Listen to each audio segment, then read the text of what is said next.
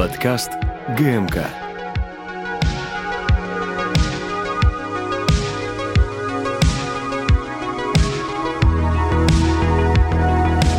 Всем привет! Это подкаст «Планерка» от команды ГМК. Я Анна Шишкина, руководитель Центра управления продажами компании ГМК. А я Анна Печоркина, бизнес-тренер команды ГМК. И здесь мы говорим об управлении продажами в недвижимости. Как руководителям добиваться результатов более эффективными способами. Сегодня мы поговорим об инструменте руководителя отдела продаж, который позволяет существенно сэкономить бюджеты компании на профессиональное развитие сотрудников, при этом не требует дополнительных затрат ни на покупку оборудования, ни на приглашение внешних экспертов, но почему-то не популярен среди руководителей отделов продаж, упорно не приживается в компаниях-девелоперах. Ну, то есть э, репутация какая-то подпорчена у этого инструмента, и тогда наша задача сегодня его реабилитировать. Да, я готова взять на себя роль адвоката, защитника полевого обучения как действительно полезного инструмента РОПа. Но тогда я буду скептиком, потому что как бывший руководитель отдела продаж девелопера, я точно знаю, что с полевым обучением не все так просто.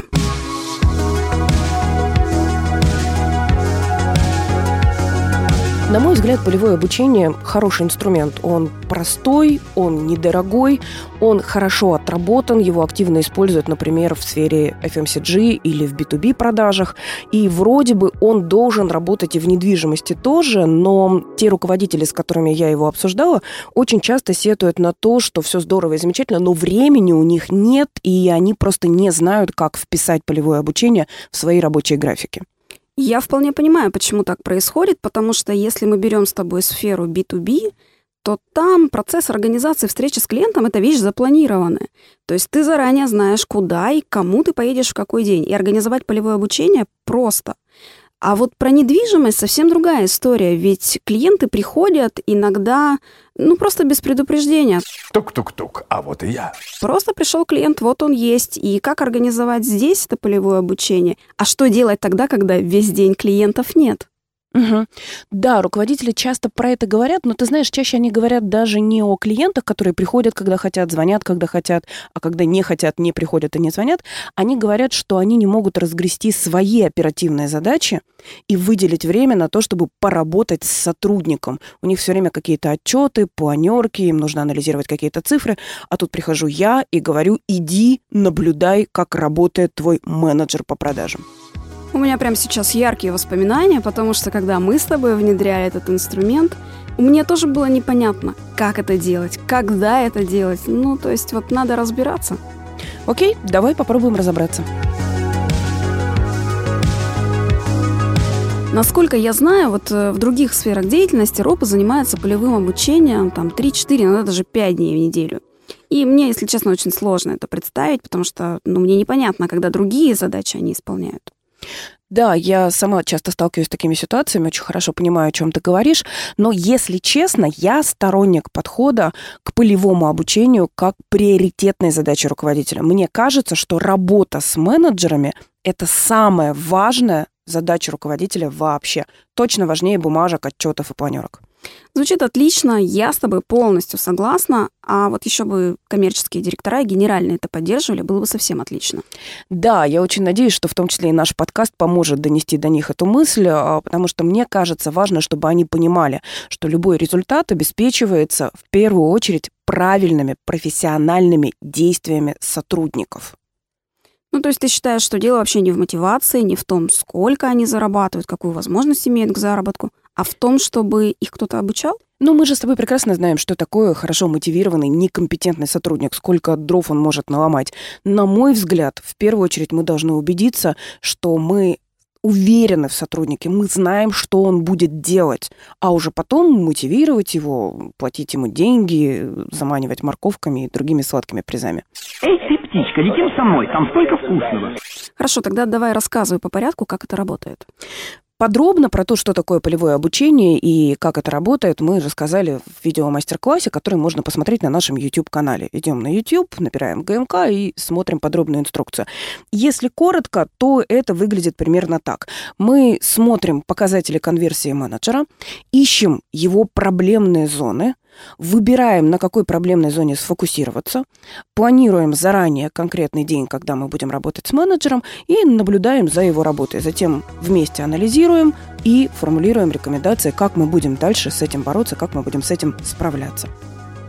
Ну, вроде как все понятно, в теории-то точно. А давай вот задачку порешаем. Есть отдел продажи застройщика. У него 16, ну давай, даже 20 менеджеров. Четыре офиса продаж, а руководитель отдела продаж один. Вот ему как разорваться-то? Ну, во-первых, если на одного руководителя отдела продаж приходится 15-20 менеджеров, то это явно нарушение нормы управляемости. Давайте честно, здесь будут трудности не только с полевым обучением. Но давай, окей, один день на одного сотрудника в месяц. Ну, звучит реалистично, действительно можно справиться. А ну, они же все забудут. А, вот ты проработал с ним один день, в следующем месяце снова у тебя запланирован день, и все как бы ты в сторону отвернулся, и все, что вы рассказали, все, что вы проделали, все, что вы запланировали, куда-то ушло под грузом текущих задач. Я, я, мне очень жаль. У меня беда с краткосрочной памятью. Это самый распространенный страх руководителя, а, и я считаю, что это одна из самых распространенных ошибок при организации проведения полевого обучения. Нам часто кажется, что полевое обучение это вот этот один день. Мы пришли, понаблюдали, проанализировали, сказали а-та-та, и на этом все закончилось. Мы отвернулись от менеджера, и он либо делает дальше правильно, либо не делает. Нет, а очень важно, что в результате дня полевого обучения руководитель и менеджер формируют план действий кто что будет делать для того, чтобы потом попробовать какие-то новые инструменты, закрепить новые знания, закрепить новые навыки. И вот этот план — это, пожалуй, самое важное и самое полезное. Как мы будем с тобой дальше жить? Ну а там дальше нужно расставить несколько контрольных точек и убедиться, что менеджер в этом направлении пошел и этот план вообще реализует. Ну, то есть для того, чтобы проверить, как идет по плану, тоже какие-то шаги нужны. Да, да, их нужно запланировать. И э, я думаю, что часть э, сопротивления руководителя связана именно с этим. То есть ему нужно и не только полевое обучение провести, но и запланировать эти самые контрольные точки.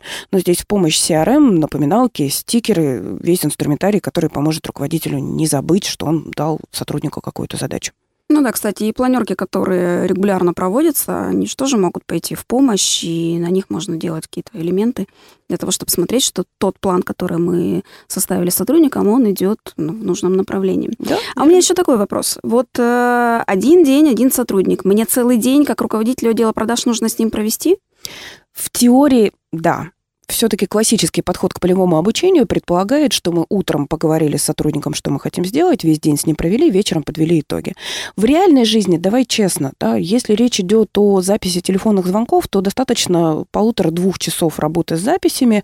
Ну, может быть, чуть подольше поговорим, если сотрудник новичок, и ему нужно объяснить много интересных новых моментов. Если говорить о встречах, э, достаточно пронаблюдать 2-3 встречи менеджера. Э, там уже все видно ты понимаешь, где возникают проблемы и где именно клиент э, не получает то, что должен получить от менеджера. Ну, две-три встречи это, конечно, хорошая подсказка, но сама же понимаешь, бывает, что нужно сидеть и ждать, когда придет следующий клиент. И руководителя затягивает почта, звонок начальника, еще какие-то вопросы, нерешенные дела. Я занят, позвоните попозже. То есть текущие задачи точно попадают в этот промежуток. Вот тут как Да, быть? есть такая проблема. Я тебе скажу, что и бизнес-тренеры с этим сталкиваются, когда бывают не самые активные дни. Но что здесь можно сказать? Работайте над собой. В первую очередь, конечно, ПО не должно быть э, не запланированным ни для руководителя, ни для менеджера. Да? Мы оба должны знать, что вот в такой-то день наш приоритет – полевое обучение. Да? И уже дальше наша задача предупредить об этом всех окружающих, чтобы не валились срочные задачи, чтобы не назначались параллельные встречи, чтобы руководитель в любой момент мог сказать, у меня сегодня полевое обучение, я работаю с менеджером. Да, ну то есть, по сути, это должен быть календарь, в нем должно быть заранее проставлено, где кого мы учим, и более того, этот календарь должен быть э, согласован с руководителем руководителя отдела продаж, ну, чтобы все шло четко. Совершенно верно. Если этот календарь видит руководитель, календарь видит менеджеры, календарь видит коммерческие, генеральные директора, всем понятно, что происходит, и понятно, что руководитель не просто так медленно отвечает на сообщения в WhatsApp. Слушай, а может быть, ты расскажешь поподробнее, как это работает у наших клиентов? А, есть такой пример у нас а, у одного нашего девелопера в Поволжье. К слову сказать, это небольшой отдел продаж, э, небольшая команда. А, полевое обучение зашло просто отлично. Руководитель отдела продаж понимал, что это нужно, это важно. Сами менеджеры хотели, чтобы им помогли. Ну и коммерческий директор поддержал, он никаких спонтанных задач в день полевого обучения не ставил. Здорово, звучит почти идеально. Скажи, а на результатах-то это отразилось? Ну да, безусловно. Мы увидели результат на третий месяц. А, честно говоря, не единственный фактор был полевое обучение. Мы делали много разных вещей параллельно, такую хорошую большую работу. И э, ну, с одной целью добавить ритмичности в продаже, навести некий порядок. То есть мы и для менеджеров ввели час горячей трубки, когда они совершают исходящие звонки по своей базе клиентов вот какой-то определенный промежуток времени, когда их ничего нет, этого не отвлекает. А, научили менеджеров назначать э, встречи на конкретное время. То есть клиенты перестали приходить спонтанно, ну, по крайней мере, большинство. Э, руководителю помогли научиться планировать свой день, чтобы, опять же, находить время на своих сотрудников. Интересно, получается, что необходимость проведения полевого обучения привела к тому, что вы навели порядок и в других важных для отдела продаж процессах. А что из этого всего было самым сложным в реализации? Ты знаешь, самое сложное, наверное, было помочь РОПу научиться анализировать работу своих сотрудников и очень правильно давать обратную связь. Да, с обратной связью, кстати, тоже очень часто возникают проблемы, потому что у руководителя отделов продаж бывает две крайности. Либо они считают, что менеджер в принципе все правильно делает, либо наоборот, они видят очень много ошибок, он делает все не так, и потом долго разбирают мелкие, даже иногда незначительные ошибки. Да-да, вот это вот э, менеджер все делает не так, уволить. Это Спарта! Вот я прям с этого иногда начинаю полевое обучение, что, дорогие руководители, пожалуйста, не доставайте шашку, не рубите голову, мы все поправим, просто нужно действовать постепенно, поэтапно. И мы учим э, РОПа первое время работать с чек-листами, отмечать, что хорошо, что плохо, и фокусироваться на чем-то одном. Сначала на одном навыке, э, поправив который мы получим максимально, максимальный эффект, максимальный результат. Звучит очень хорошо, очень стройно, логично, но ты говоришь, что в большинстве ситуаций не получается внедрить вот такой идеально правильный подход к полевому обучению. Можешь рассказать о тех вариантах, которые приходится изобретать, чтобы это все-таки работало в компании, где все не так радужно? А, да, могу. Как я говорила, вот э, предыдущий пример был про девелопера небольшого, с небольшим отделом продаж. Когда команда большая, тут всегда сложнее. И в одной из компаний мы пришли к тому, что Роб занимается полевым обучением только со стажерами. То есть вот он полностью погружен от начала до конца в новичков. А вот опытные сотрудники в этот процесс уже не вовлечены, и это помогло сбалансировать и загрузку ропа, и при этом внимание, которое нужно было вот именно новым зеленым вот этим сотрудникам.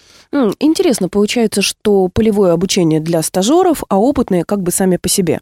Но ты знаешь, я последнее время сталкиваюсь с очень интересной практикой, когда действительно опытных менеджеров руководитель не так плотно опекает, но он э, дает им возможность оценивать себя самостоятельно. У них есть чек-листы, они могут сами оценить свой звонок или свою встречу, отметить, что они сделали, что они не сделали, а уже руководитель может выборочно проконтролировать, что называется, сверить оценки. Например, если он видит, что у менеджера есть какие-то существенные отклонения от целевых показателей, он может выгрузить несколько записей звонков, посмотреть, как менеджер их оценил сам, провести свою оценку и индивидуально уже с ним разобрать какой-то конкретный звонок или какую-то проблему. Или если он видит, что по чек-листам встреч вроде бы как все замечательно, а реально с результатами какие-то сложности, он может встретиться вместе с менеджером, с клиентом, понаблюдать за работой менеджера, точно так же по чек-листу провести оценку и сверить координаты. А, это может быть интересным дополнением, тогда у нас и стажеры вовлечены в полевое обучение, и опытные менеджеры не остаются без внимания руководителей. Думаю, слушатели ждут от нас каких-то простых рекомендаций, с чего начать и как встроить полевое обучение в работу руководителя отдела продаж в девелоперской компании. Ну, первое, что нужно сделать, это создать чек-листы для звонка и для встречи с клиентом. А, практика показала, что чек-листы можно сделать и отдельно для разговоров с иногородними клиентами, и отдельно для встреч с клиентами с участием риэлторов. Но чек-лист необходим и руководителю, и менеджеру. Менеджер должен понимать, по какой системе критериев его оценивают, а руководитель как раз должен понимать, куда смотреть, где искать потенциальные проблемы. Ну, после чек-листов составляем план полевого обучения и согласуем его с коммерческим директором. То есть нам нужно договориться, что в дни полевого обучения работа с менеджерами – приоритетная задача. Верно. И еще один инструмент, который очень полезен для руководителя, который постоянно занимается полевым обучением, это такое личное дело или дневник полевых обучений менеджера, куда мы сохраняем заполненные чек-листы и где мы обязательно фиксируем, до чего мы договорились, какие конкретно действия мы собирались осуществить по итогам обучения. Если будет такая папочка, неважно, электронная или бумажная, у руководителя будет возможность отслеживать динамику, меняется ли что-то в навыках и делается ли то, до чего мы договаривались. Для тех, кто заинтересовался этим инструментом и действительно хочет попробовать внедрить полевое обучение, мы бы хотели порекомендовать полезные книжки. Мы договорились, что в каждом выпуске мы будем рекомендовать каждая по одной полезной книге или, может быть, по одному полезному видео или подкасту, который можно посмотреть, послушать, почитать, для того, чтобы более глубоко погрузиться в проблему. Вот моя рекомендация – это книга Беверли Кей и Джулии Джулиони «Помогите им вырасти» или «Смотрите, как они уходят». Это книжка, которая, как мне кажется, стоит почитать и руководителю отдела продаж, и его руководителям. Просто для того, чтобы понять, что постоянная ежедневная планомерная работа с развитием профессиональных навыков сотрудников – это действительно задача руководителя номер один. А моя рекомендация – книга Дуга Лемова и соавторов «От знаний к навыкам».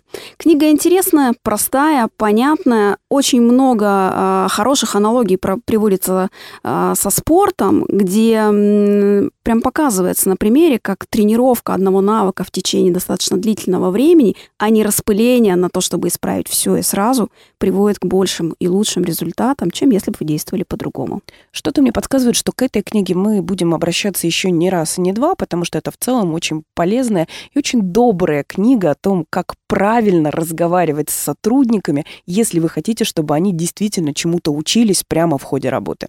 Ну что ж, об этой теме можно говорить много, но время у нас ограничено, поэтому, пожалуй, все.